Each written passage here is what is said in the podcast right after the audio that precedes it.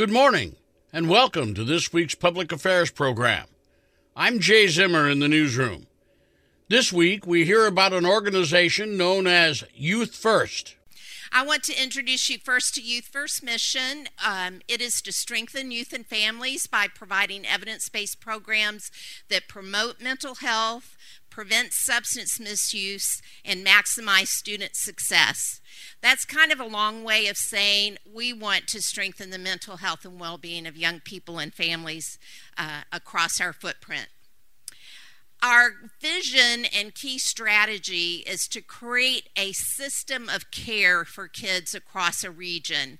And Dr. Wooten's vision was that every child should have access to these supports and it should be very accountable, equitable, um, something that all of us could benefit from that vision has come to pass.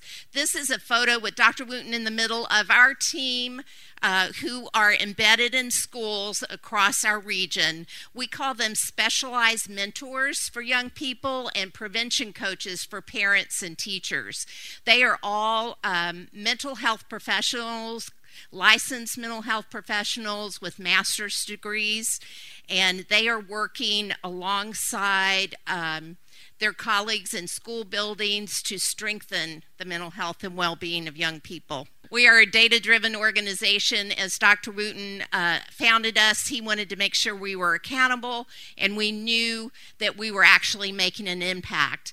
And so we collect the data on an annual basis and take a look at it closely to determine whether we are doing we are carrying out our mission, how we're carrying our, out our mission, and if we need to make improvements. So, the best practice in prevention is to deliver three tiers of prevention universal prevention at the top, which means everybody could benefit from a dose of prevention. It's the apple a day keeps the doctor away kind of prevention. It's a little bit of knowledge that can go a long way. Uh, the young people you saw today are, are demonstrating that they have some great skill sets, and those skill sets are what we call um, protective factors, things that will carry them through school and through life and help them stay on a healthy, productive path. So everybody could benefit from a little skill building, right? We also do small group work, and that is identifying groups of kids who may have some common concerns, some things that they're dealing with that they could benefit from some peer support, but also a wise uh, uh, adult facilitator in the room to help guide them.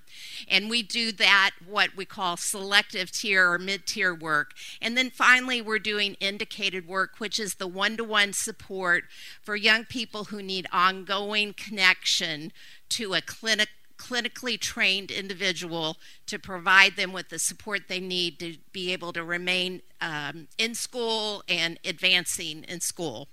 So, across those three tiers, we reached 22,000 plus students last year with classroom presentations.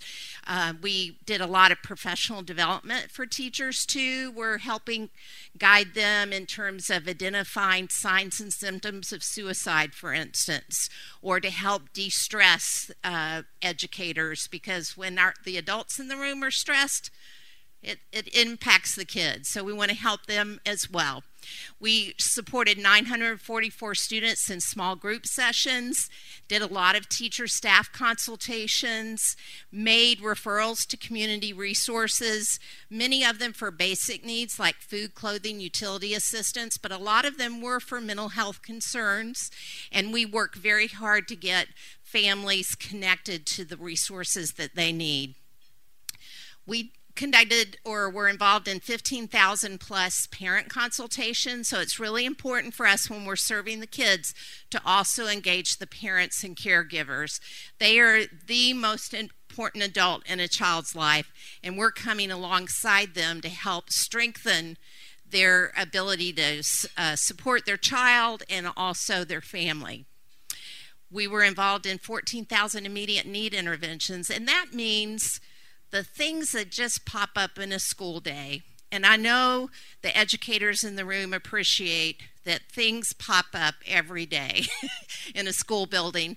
And we, our team is called in to support perhaps a child who's come to school um, with some emotional. Um, some behavior or emotional feeling that is hard for them to concentrate in the classroom.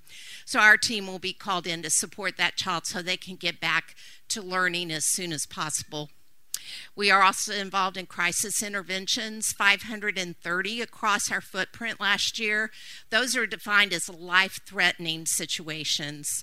Almost all of them were for thoughts of suicide. I will say there's some good news in that number, in that that number is about the same as it was the prior year. And we did see um, the concerns about suicide jump up post COVID.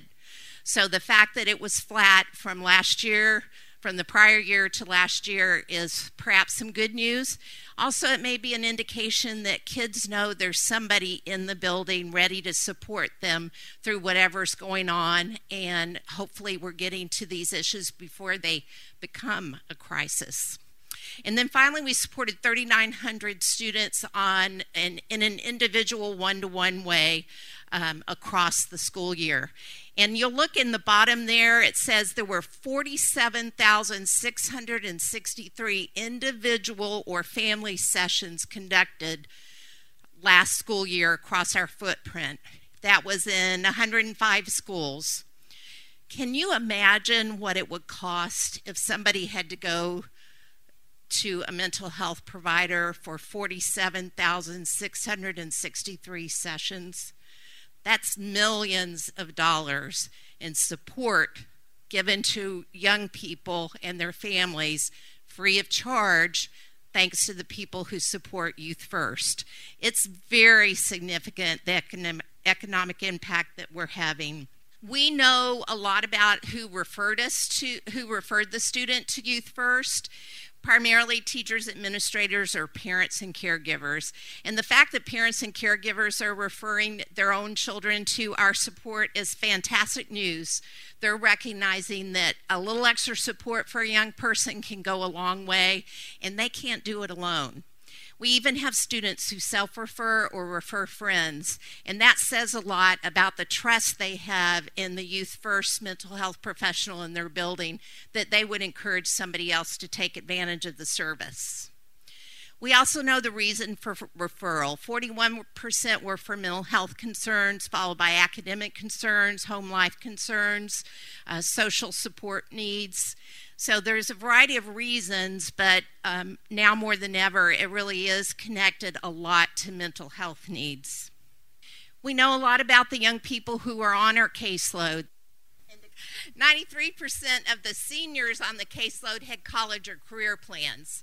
So we know how important that is. Employers in the room, I know, appreciate the things that we're doing are what you need for your workforce. These are the people you're looking you're looking for to fill all of those open positions that we have. Can they show up for work? Can they um, follow through on their obligations? Can they remain healthy and focused on a future, a positive future? This is what Youth First is building among the young people we serve. We also look at kids who have grade problems, discipline problems, or attendance problems, and we see a great uh, improvement in the in their um, in those areas of concern. We offer some programs that make a significant difference in a young person's life. The Reconnecting Youth program is for high school students. It's a semester long class that helps young people who are at risk for dropping out get back connected to school and focus on a positive, healthy future. We have some programs that teachers deliver. Al's Pals uses puppets to teach uh, some of those great social skills to young people in kindergarten, first grade. And life skills training is another program that um, runs at different grade levels that builds skills in young people. It may be um, communication skills or viewing media with a critical eye or understanding the dangers of vaping or um, uh, recognizing that there are risks to using screens too often, too frequently, right? Um, so, those are the kinds of life skills that at a very young age we can teach young people. We even do a program for expectant parents to help them get prepared for the, their arrival of a newborn.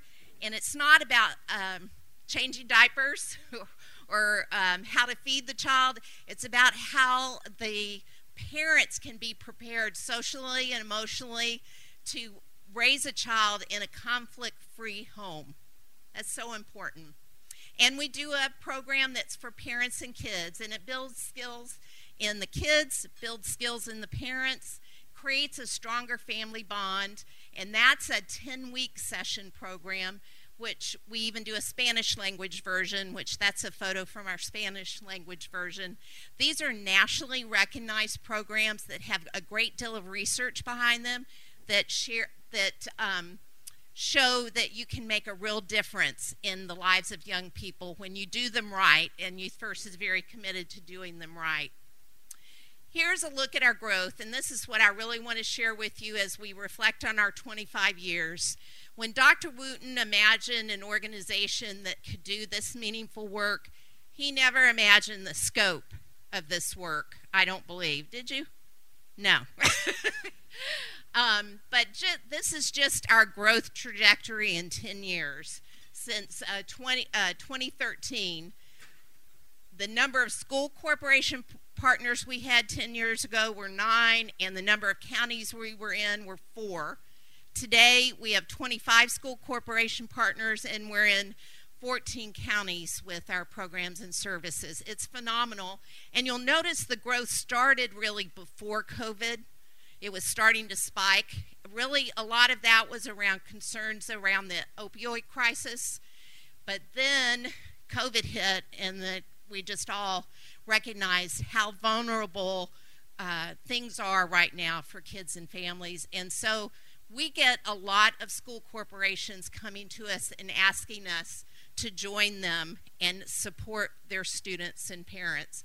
We, we do our best to say yes, um, but we have a lot of factors to consider. We have our own talent pipeline that is a challenge right now with master's mental health professionals, and of course, we've always got to make sure we have the funding to be able to initiate these programs.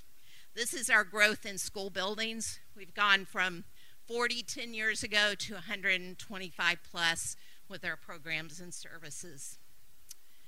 And this is how we fund it. It's really three buckets. Uh, this year, our budget is $9.3 million. We, our school partners pay a fee for Youth First to be a part of their school community and provide support, which is so fantastic that they are stakeholders in this work. They pay a very affordable fee. We have government grants and contracts from the state of Indiana that ha- those have allowed us to scale the last few years with some very significant support from the state of Indiana. We're recognized as a vital partner um, by the state. And then we have private donors, and those private dollars make all the difference. When we are fundraising, we are fundraising in the communities that we serve and keeping those funds in the communities that we serve. So when Jeremy is inviting a donor in Washington, Indiana to support our services, it's for Washington, Indiana schools. When we are inviting somebody in Newburgh to support our services, we are supporting those services in Warrick County. So the the key here is that everybody is invested because we all benefit from this work. And now I'd just like to share with you a brief video where you'll hear from some young people and a mom who benefited from Youth First Services. This was um, created for our 25th anniversary celebration this year.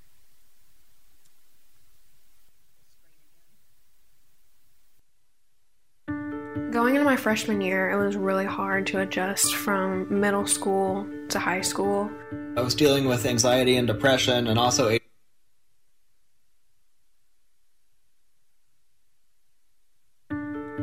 freshman year, it was really hard to adjust from middle school to high school.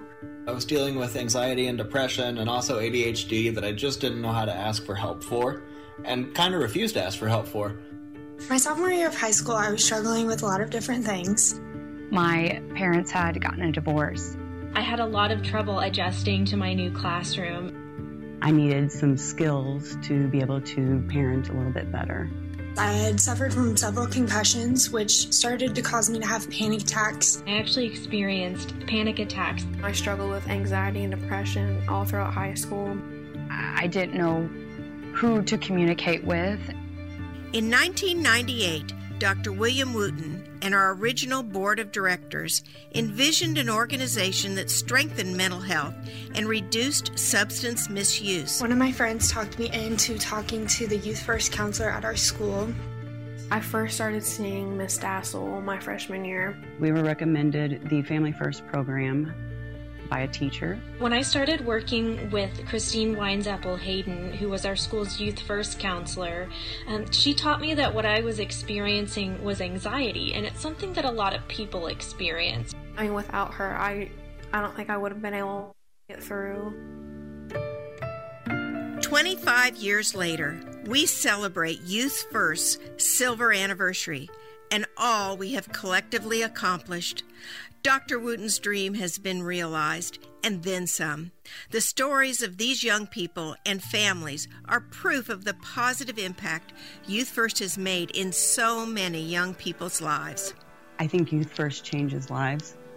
It changed my life, it changed my boy's life. I'm glad that Youth First is here. I'm glad that the Family First program is still growing and thriving and I think it should be something that everybody gets to experience. I always knew I had an unconventional path, but I think Miss Dassel just really helped me. I'm incredibly grateful to her. Now I live in kind of central Michigan in a town called Saginaw with my three pets and my girlfriend. I'm currently a sophomore at Purdue and I'm studying psychology and political science. I'm now 24 years old and I've since 2020 graduated from Indiana University with my bachelor's in public health. Youth First capacity to continue meeting the mission is only possible because of you, our steadfast supporters. With your support, we are prepared to continue to grow and thrive in the next 25 years. Congratulations, Youth First, on 25 years. I want to wish Youth First very happy 25th anniversary and thank them and congratulate them for everything that they've done. Congratulations to Youth First on 25 years helping kids reach their full potential. Congratulations, Youth First. Thank you for making families stronger for 25 years.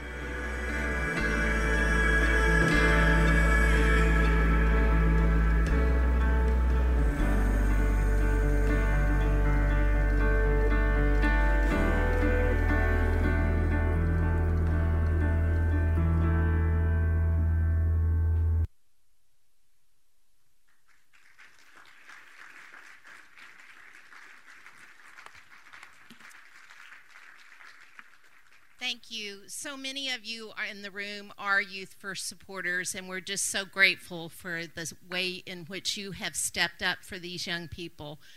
Many of you have been with us, like Christy, for a long, long time, and those young people in this video have you to thank for their ability to go on to lead uh, successful and productive and healthy lives.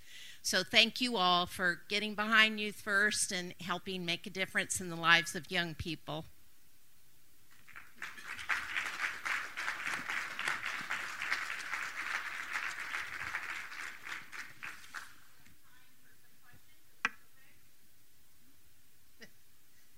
Even if the microphone doesn't work, I'll take a question.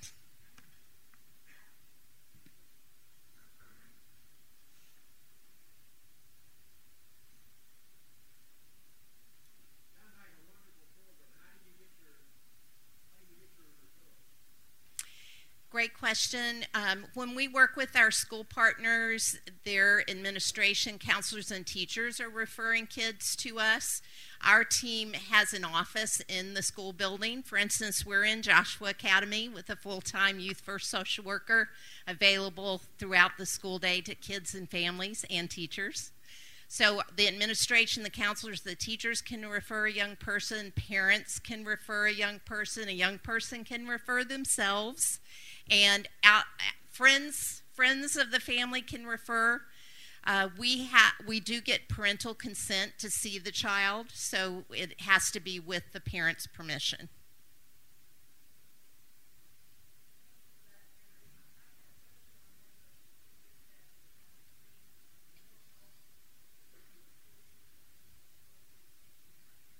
Mm-hmm.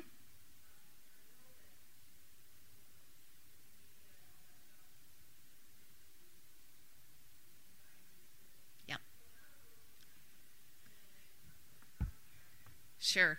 Um, if there are mental health concerns that are directly the result of social media or, or uh, whatever is happening in the world of technology, that would be considered a, a mental health concern. The social supports concerns are more around um, do they have the resources that they need, like the basic needs? And the social skills are more around do they need to learn um, some other skills around managing their emotions or how to take care of themselves when they're um, kind of losing it, so to speak. So they're learning social skills that will, eh, they're learning things like just getting along with one another, resolving conflict, those kind of things would be what we consider social skills. But the anxiety, the depression, those things would all be classified as mental health concerns. And when a young person is referred to us, that's the first reason why. But the other things may be end up leading back to mental health. You just never know.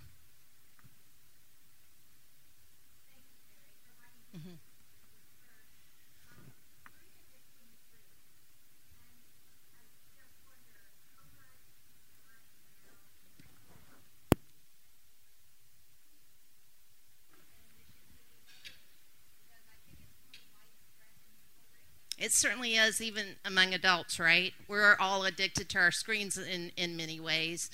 Um, and the research is now showing, especially in young people, that it is changing how their brain is wired. And, and this is why we're seeing these mental health concerns uh, really explode because this connection to devices um, is one thing because it's it really is changing. I mean, the research is there. It's changing the way our brains are wired, and not necessarily for the better. But it's also comparing ourselves to others. And we've got to work on developing self confidence, uh, self esteem, understanding that who I am is, is as wonderful as who you are. Our kids' presentation today from Joshua Academy talking about um, neurodiversity and differences. Those are all strengths, and we have to help our young people understand that but there's a real tendency, especially using, using social media, for young people to compare themselves to others, especially girls, and it's leading to some serious issues. And in the schools, it's being addressed to a degree in some ways, but you know, at the same time, we're all encouraging our kids to use all the devices possible in their education, right? It's all it's very technology driven and it's not always people driven and relationship driven and collaborative work. Um, I think the young people today showed us how they did their collaborative work. They did their research, and I'm guessing they used some of the great technology tools for their research, but they worked together to, and, and then they demonstrated to us how they can share information with other people. They welcomed us at the door uh, made eye contact and shook our hands. Those are all such important skills, and we've, we're losing them um, with this, this reliance on texting and devices. So, young people, you're showing us how it's done, and thank you so much for that.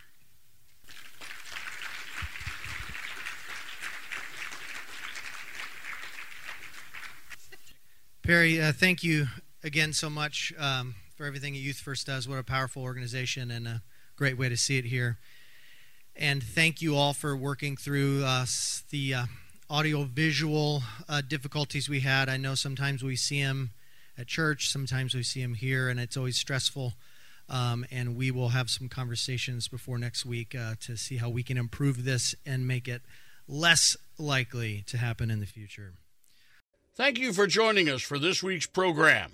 I'm Jay Zimmer. From all of us at Midwest Communications Evansville, make it a great week.